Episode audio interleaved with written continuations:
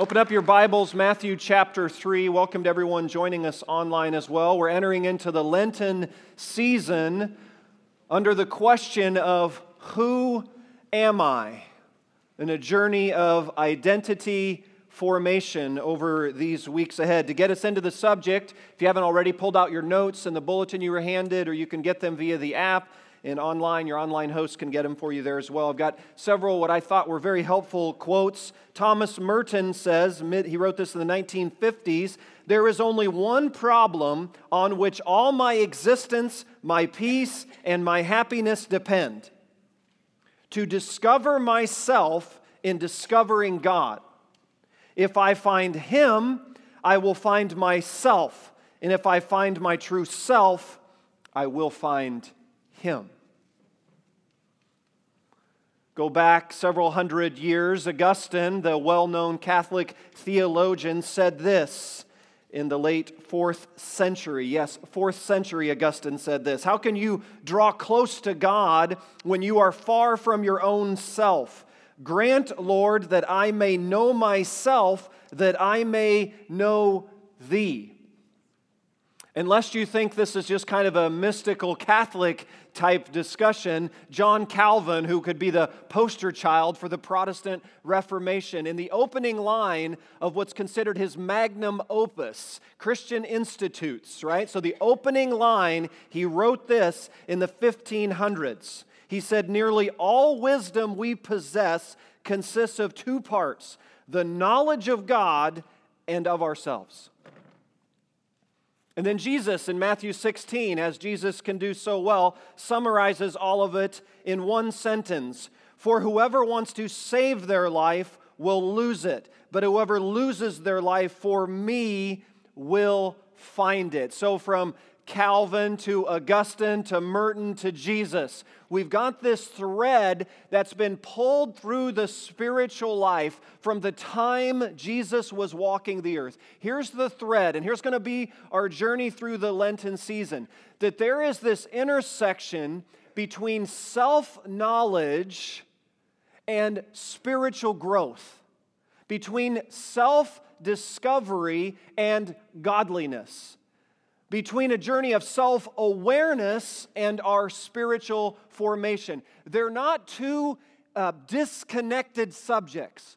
A journey of understanding yourself well and getting to know God well. There's an overlapping reality that's often kind of misunderstood, misdiagnosed, and set aside in church circles. And so we're going to try to drag it back out into the centerpiece of this time of year. Now, as I step into this, I don't want you to think this is kind of the, this is not in the conversation today, right? How many different celebrity interviews do you see where somewhere in the interview they ask the celebrity, well, how have they kind of arrived at this amazing life that they're claiming to live? And somewhere they say, well, just learn to be true to myself.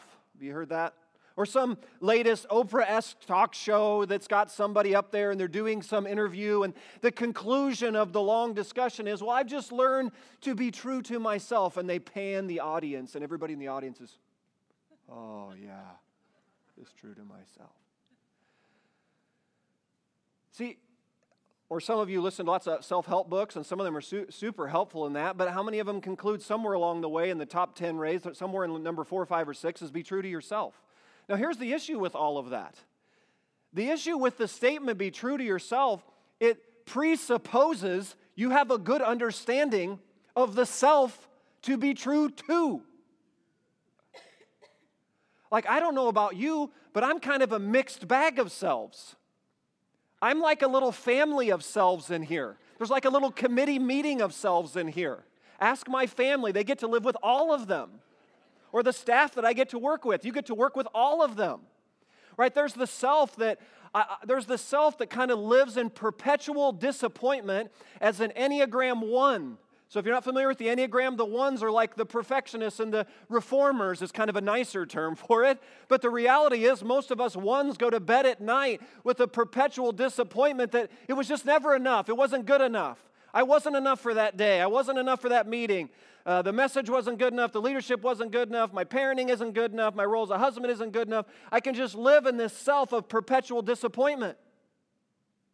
Or, or there's another self within me that kind of lives in the past of like all the failures and all the poor decisions and regrets. Oh, if I could have just done that over, if I could have just made that decision differently. And I just kind of live tethered to my past and my past mistakes mostly. But also, I could live in my past of there's another self inside of me that's kind of tied to accomplishment and achievement and just feeling value and worth around performance and accomplishment. That's a whole another self. And then, there, then there's this self that I'm kind of always striving to grab a hold of a life that just feels like it's just beyond my reach. Anybody been there where you just like, I just can't quite get a hold of it? And in the midst of that, like whole community of selves inside of me, there's this true self that the Bible calls that God has created and called me to be. In the language of Colossians 3, that's hidden with Christ in God. My true self. In the midst of all that family of selves. And so, into that space, we're going to allow Jesus to be our guide. And here's kind of the opening invitation on this journey of if you want to really, in the language of our culture today, be true to yourself, if you really want a good understanding of yourself, here's Jesus, like, first step down that road. Die to self to find yourself. Boy, you're not hearing that on a lot of talk shows, huh? Let's bring Jesus of Nazareth to the stage. Let's have him discuss be true to yourself. Can you see? Well, actually, I think the first step for us is to die to ourselves. And then there's no head nodding. They pan the audience just flat faced. In the denying of yourself, in the dying to yourself, Jesus would say, you actually discover your true self, which is created and hidden with Christ in God. That's the journey to like self knowledge, which, inter, which interplays into our discipleship. And I like what uh, Pete Scazzero he says about this. I put this quote in your notes. Pete Scazzero is a pastor out in Queens, New York. He said, "The vast majority of us go to our graves without knowing who we are." Think about that statement. The vast majority of us go to our graves without knowing who we are. My prayer is that this series can at least stem the tide a bit on that. We unconsciously live someone else's life, or at least someone else's expectations of us. This does violence to ourselves, our relationship with God, and ultimately to others. And so, church, as we step into the Lenten season, which we began on Ash Wednesday, I want us to go on a walk with Jesus down a road labeled, Who Am I? And He's going to be our guide. And today, the first step on the road, I worded this way and placed in your notes. It's this Your identity is received from beyond you, not created by you. And we're going to get into Matthew 3 in just a minute, but I just want to kind of let you internalize that, right? It's a received from beyond you, not created by you. So the first step in identity formation is to come to grips with this. We can't, in our own wisdom and strength, this is not an I, me, and self project.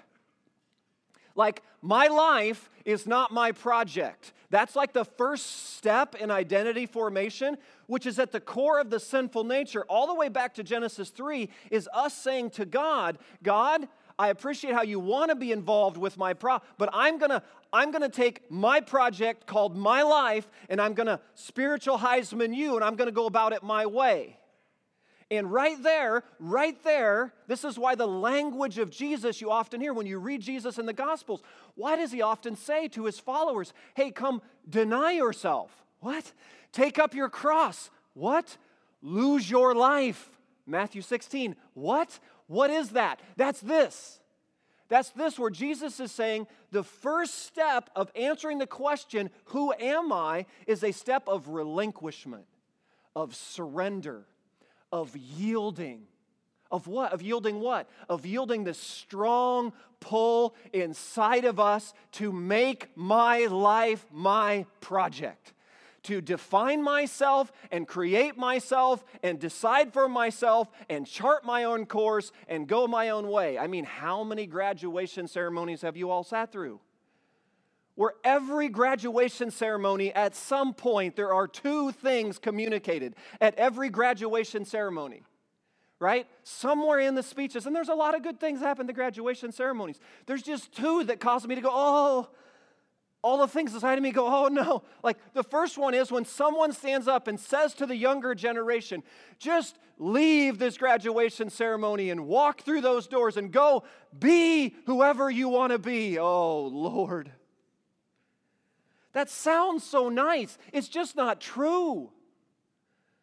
That's not how it works. The other thing that said is go and like everyone in here needs to be a leader. And you think, oh no, there's a whole bunch of folk in here that don't need to be leaders. Are you with me? Not everybody can be a leader because a whole bunch of people step into leadership positions with all the wrong motivations. They shouldn't be leading anything.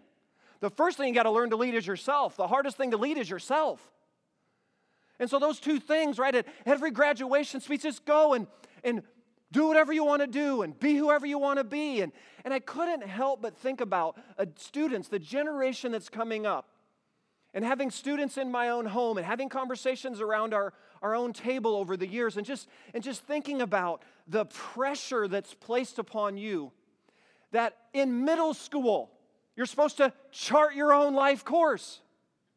By high school, you've got to have your vocational plan clarified. And then you've got to have your college degree and your college choice and your college plan all mapped out simultaneously with keep the SATs and the ACT scores jacked up, keep them going up and to the right. The combination of all of that pressure, starting as early as fifth grade. I started thinking about what was I doing in fifth grade? We didn't even have a guidance counselor in fifth grade. In my school, the guidance counselor was code for the disciplinarian. The only time you landed in the guidance counselor is when you stuck your tongue on a pole frozen on the recess grounds. And you had to rip your tongue off the pole. Not saying it's from experience, but just imagine. You ended up in the guidance counselor's office, not to have a conversation about your vocational plan in middle school. Do you feel this? Students, I empathize with you, and I think there ought to be today, those of you in leadership, those of us in leadership in some capacity, I think there's some flashing lights on the dashboard of our educational processes when that might be indicating we might be off track here a little bit when we have to insert mental health days. I heard about this recently at my own table.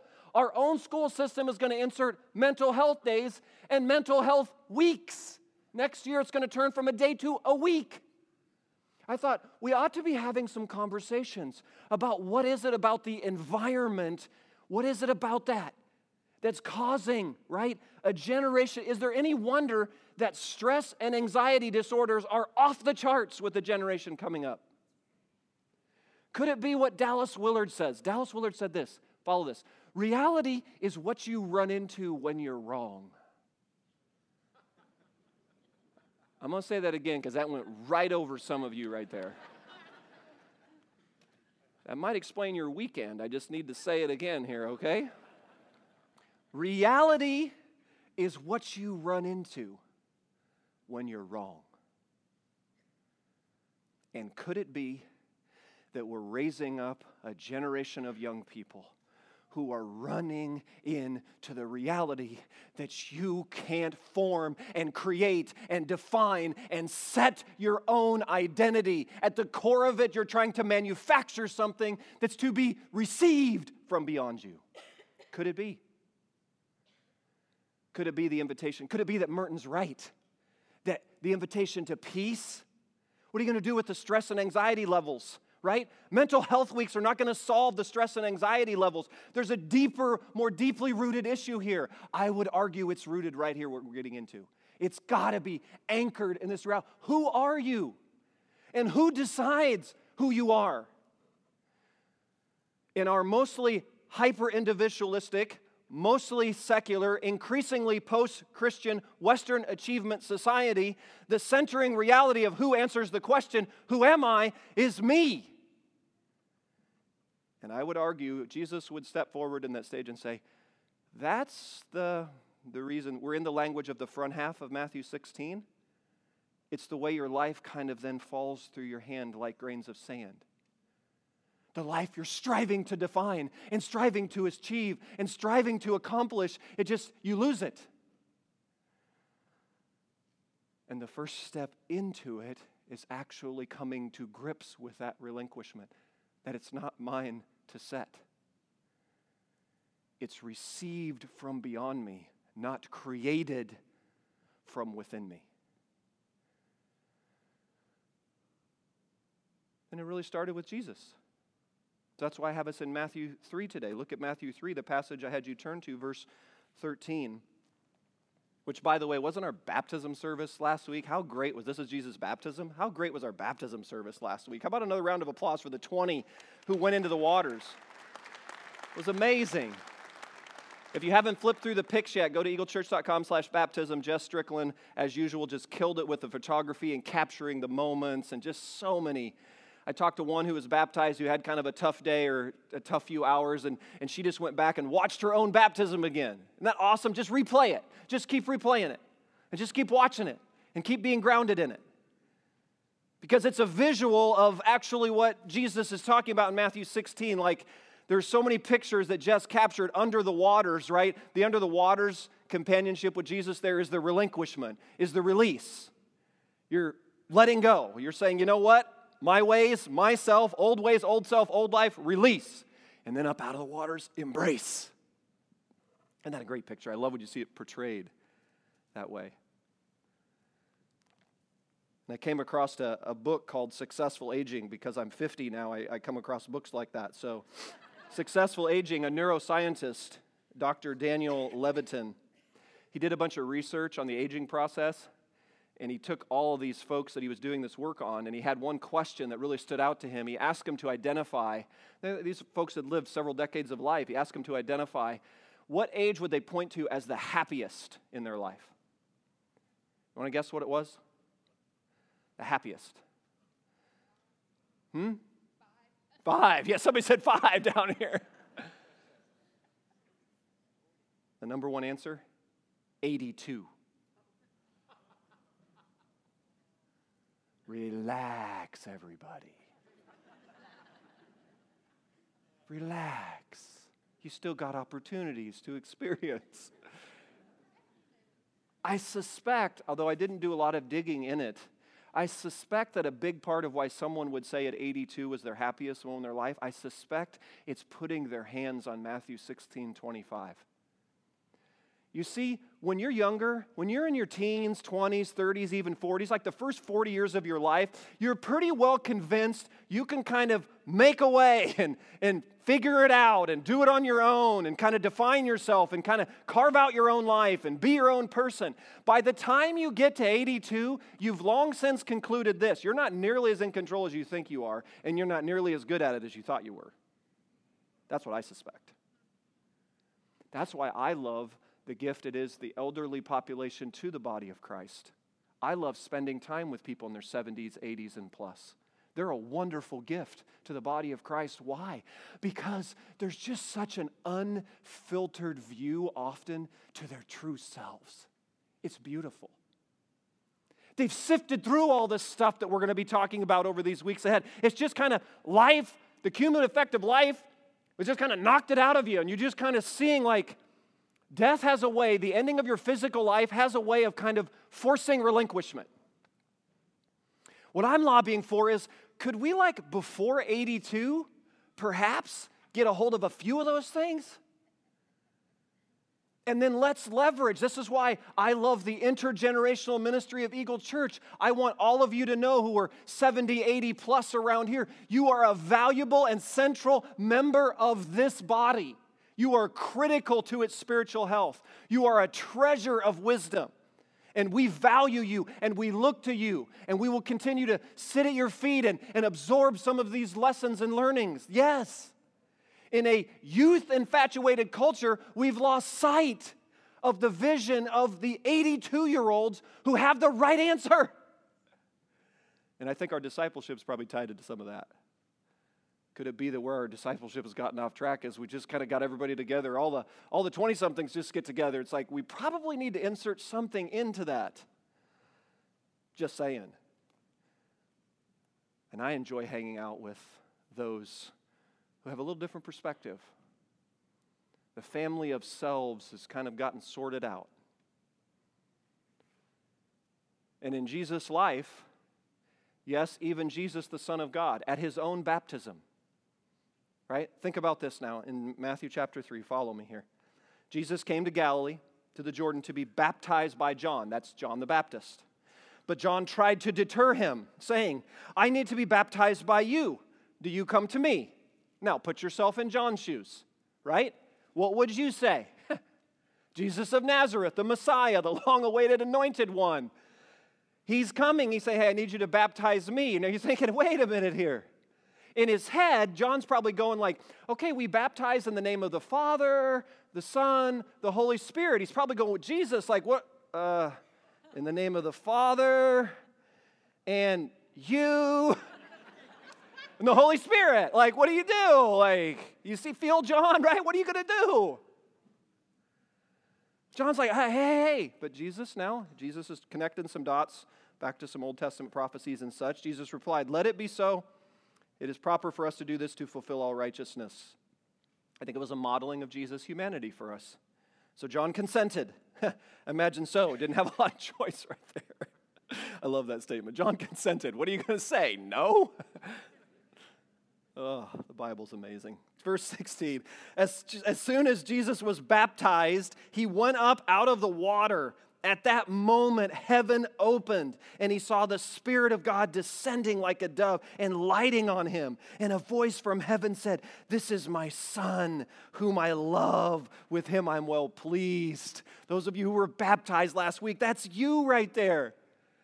Now, we might not have had doves like going above like that, but there was, there was some stuff going on up here by the tank. Those of you around the tank, you felt it, you saw it, right? There was some things that were just dying under the waters and there was some stuff that was lighting on you and it was the spirit of god being poured out on you and affirming you and coming to you and you were receiving a confirmation of an identity that's grounded from heaven that you're my son, you're my daughter, I see you, I know you, I love you, I'm for you, you're my child. That right there. That's identity that's received from heaven. If it happened for Jesus, pretty good chance it's probably going to happen for all of us, right? That we got to get this sorted out. And so I unpacked in your notes there kind of a what I think out of this passage is like the four-pronged identity from heaven that I'm calling identity integrity. Identity integrity from heaven is rooted in this. The first one is that God knows me. Notice this is my son. Do you see that? God knows me. Do you believe that God knows you? He knows you. He knows the truest and deepest you. Do you believe that? Do you believe He knows you better than you know yourself? He knows all the parts in here of you that you've long since closed off to everyone else. Do you know the one you haven't closed it off to? Is the author Psalm 139 says, Who knit you together in your mother's womb, that you're fearfully and wonderfully made. I know you. I know the truest and deepest you. I have formed you. I know the you I had in mind when I knit you together. I know the you I had in mind when I sent Jesus to the cross, that fully redeemed, fully alive, leaning into the true self that's hidden with Christ in God. He knows it. Do you believe that? He knows you at that deepest level. And out of that knowing, He loves you. That God knows you and from that place of knowing, are you kidding me? The songs we were singing this morning with a furious love, with a relentless love. Do you believe that? Do you believe that God's face is turned towards you in love? Do you believe that? It's true. He loves you with a relentless love. Like, do you realize He's loved you all along the way when you had your back turned on Him, when you weren't interested in dialoguing with Him. Do you realize when you gave all the spiritual Heisman whatever to Him, do you realize He continued to love you? and to pursue you and to have his face turned towards you. This is that Luke 15 picture, right, with the prodigal son. When we're off in a distant country, when we're doing life on our own and we're falling on our face time and time again, where's the father? The father's hiked up his robe, sprinting towards the son. As soon as the son turned back towards home, do you see that? That's God's love for you. He knows you with a depth of intricacy about those places in here that maybe no one knows, including you. He knows you. And in that place, He loves you. Do you believe that? God knows me. God loves me. The third prong is God is for me. Do you believe God is for you? I love there's a line in the Jewish writing, the Talmud. It says this says, Every blade of grass has an angel bending over it, whispering, grow, grow. I love that. Do you believe that heaven is leaning over the rails, looking at your life and whispering to you, grow, grow? It's true. God's not out to punish you, to destroy you. God sees you, He knows you, He loves you, He wants to grow you, He wants to develop you, He is for you. He's at work with your best in mind. Do you believe that? God is at work with your best in mind always. Bent over the blade of grass of your life, saying, Grow. And it's all embodied with these six words I am a child of God. Those six words have the capacity to change the trajectory of anyone's life that God knows me, God loves me, God is for me. I am a child of God. That's true for anyone in Jesus.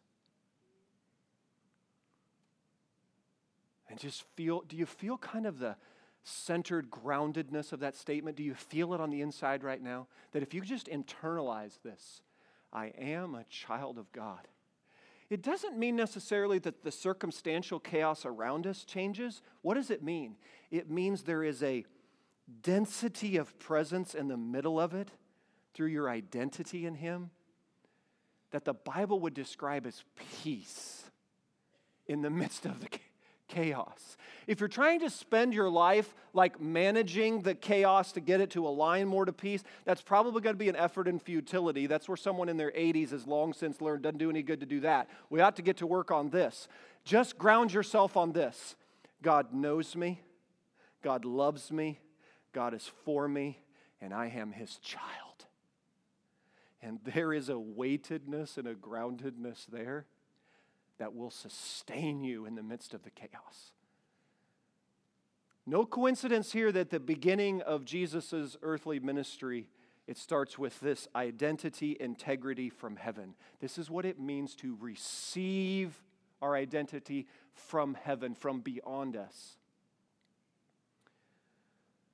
Versus what the alternative is here, right? The alternative would be I'm going to try to derive my identity from earth. Stay with me here. Right? The alternative would be if I, if I don't go the Matthew 3 route and join Jesus in that, that God knows me, God loves me, God's for me, and I am his child, then you can go down the, I'm going to try to derive it from earth. I'm going to try to extract out of, first thing I wrote in your note, I put performance. I am what I do. A whole lot of that going on, right? I'm going to define myself by what I do. I mean, in any social setting you walk into, when any small talk kind of gets going, right, there's always the conversation what do you do? That's not bad. It's not bad. It kind of gets the talk going. Well, I'm a doctor. I'm a systems analyst. I'm a sales manager. I'm a plumber. I'm an electrician. What? It's fine. But that's not the sum total of who you are. Right? I like what I like what one German philosopher he labeled he labeled our culture, he calls us the achievement society. He calls modern Westerners entrepreneurs of themselves. That's the commentary that the East has on us. I think it's pretty accurate, right? And how ironic is it that being an entrepreneur of ourselves in a modern achievement society, that we have more at our disposal to accomplish and create and achieve than any generation before us.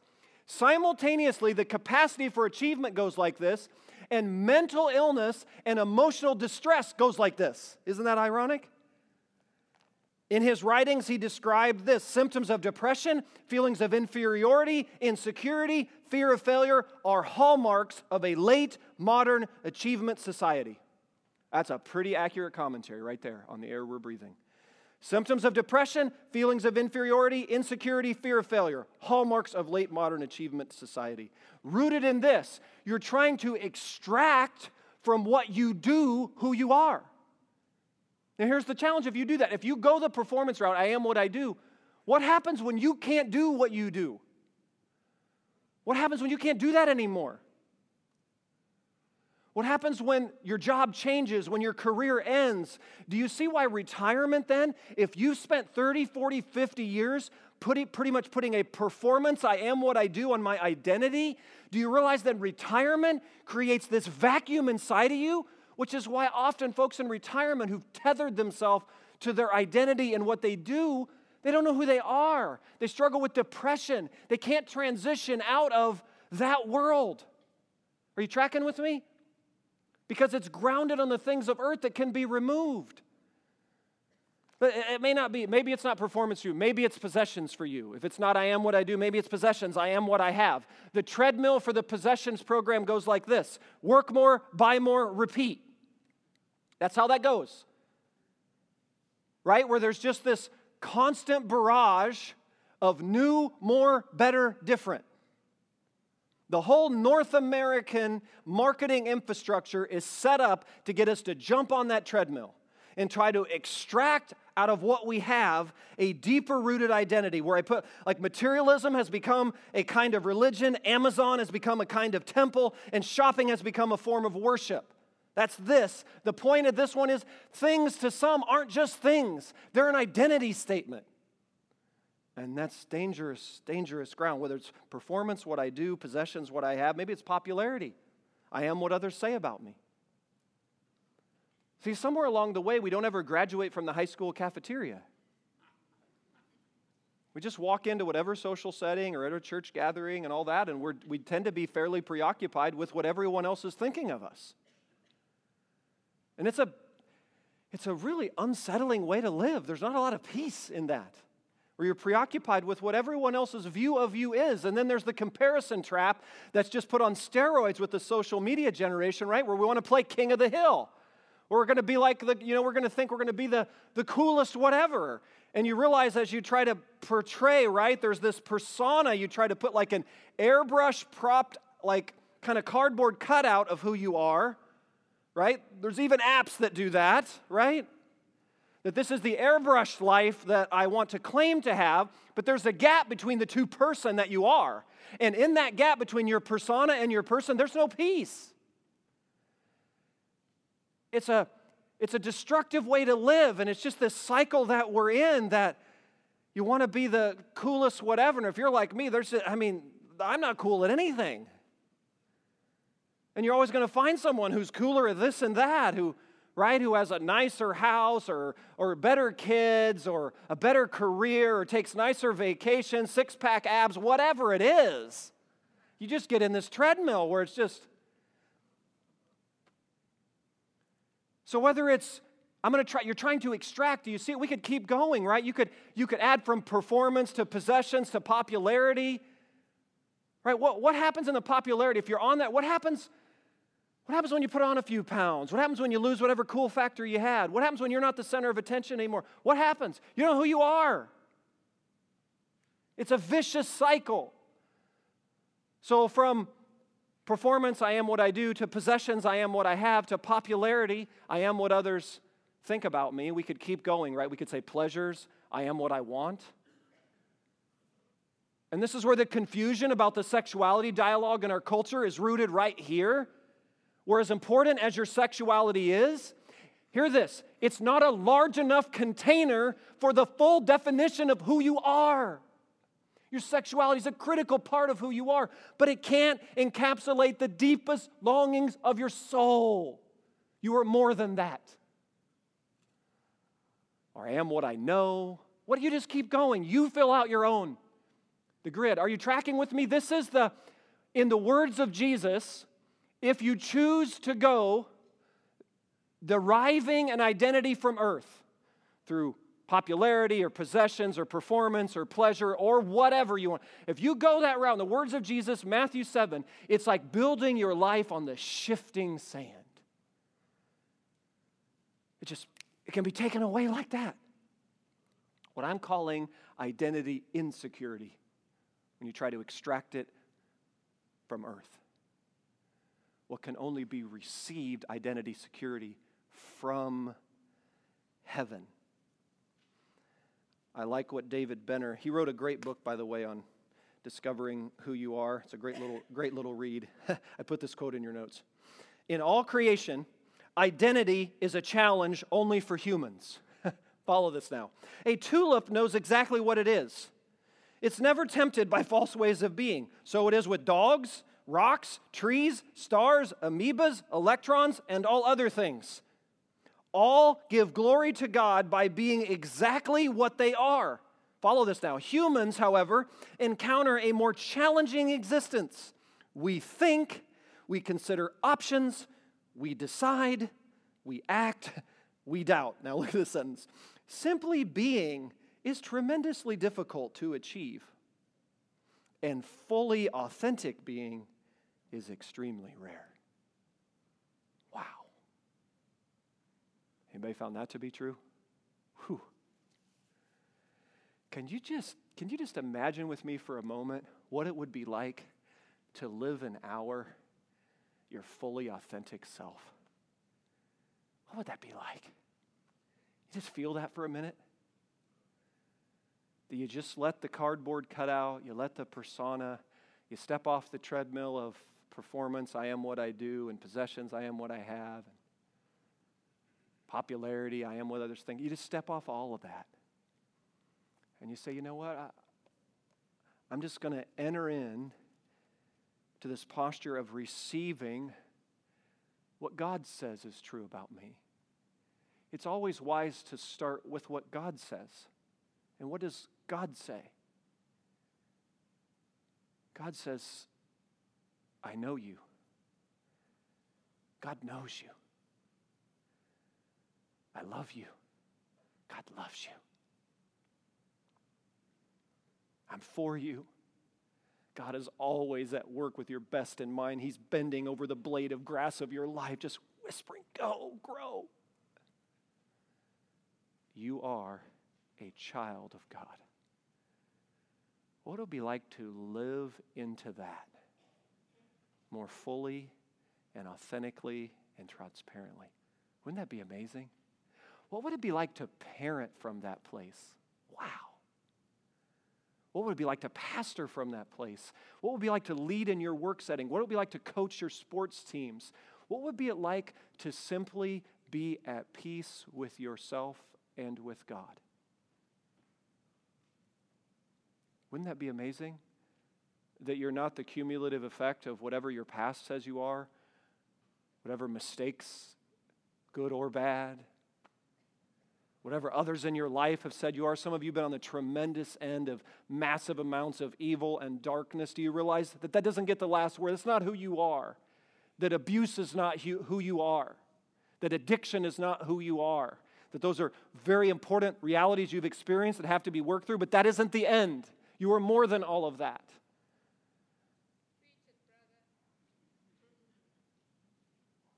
Are you following me here? Do you feel the do you feel the weight and the density that can come to the center of our lives if we lean in and live into our authentic, true self? What Colossians 3 calls is hidden with Christ in God. The language of the Bible is your true self, where you let your old self die. That's why Jesus said, You can't come and experience any of this unless you start with this first step. You've got to loosen the grip, you've got to relinquish, you've got to die. What has to go underground and die? A whole family of many selves in here needs to die so that the true self can rise forward in who He's called and created you and me to be. So, this is our first step on the road labeled, Who am I? I want you to relax and settle in to a six week journey. Okay? We're not going to get all this accomplished in one 35 to 40 minute message this morning. We're just, we're just at step one here. And if we can just move the needle a little bit this week on this point, right? Can we just take some? I put in your notes, I put in your notes here, right? Kind of your action items from this week. They flow out of, I'm not going to read the passage in John 1. Worship team, why don't you come on up? Um, I'm not going to read the passage in John 1. I'm going to leave it for you. It's John the Baptist's identity. John the Baptist, the same John who baptized Jesus. In John 1, everyone around comes to John and says, Hey, who, who are you? They ask him three times, Who are you? Who are you? Because they think he's the Messiah. He says, I'm not the Messiah. They think he's like Elijah. He says, I'm not, I'm not, I'm not Elijah. So he thinks he's some prophet from Deuteronomy 18. I'm not the prophet. Three I am nots to one I am. That's a pretty good ratio for all of us, I think. You, you with me? I think this week, so here's the exercise this week. I put in, put in your notes. I, I'd like you to spend some time reflecting on your own personal I am not statements. I put a few in your notes there for you, but if that isn't where you resonate, you've got your own. I am not what? Finish the sentence. What are those things that are trying to be defining realities in your life that are really honestly extracted from earth that Jesus would say is built on shifting sand? That I am not. I am not my disappointments. I am not my abuse. I am not my divorce. I am not my possessions. I am not my performance. I am not those things. I'm not what I have. I'm not what I do. I'm not what others say about me. I'm not my desires and my feelings. All that. I am not that. I am more than that. You with me? You go, but I think we've got to spend some time really drilling in, and you might need some sacred friends, companions around you to help with that. But dig into the I am not statements, and then I'd like you each day this week would you somewhere in the course of the day, preferably maybe as you're drifting off to bed, as you're putting your head on your pillow at night, could we just collectively work this muscle this week of just this statement? I put it in your notes to end each day with this God knows me, God loves me, God is for me, I am a child of God. Just live into that this week. Can we do that? And then make a commitment to come back next week. Because next week we're going to take the second step on this road with Jesus. And here, here's what we're going to learn next week. Jesus is going to invite us to begin to see ourselves as God sees us in Him. Like how God sees us in Jesus. That the things that are true of Jesus are true of us. How crazy is that? And that's going to be massive implications for identity. So make a commitment to stay in the trenches with us as we walk this out. Can we do that together? Let's pray. Jesus, thank you so much. Thank you that you didn't leave us scurrying about in this world, wondering, who in the world am I? Thank you that at your baptisms, when the heavens parted and the voice from heaven came, man, we need a lot of that this week, Lord. We need the heavens to open up, and we need your voice to lift up and say, This is who you are. You are a child of the Most High God. Help us live into that and find our true self in that in Jesus' name.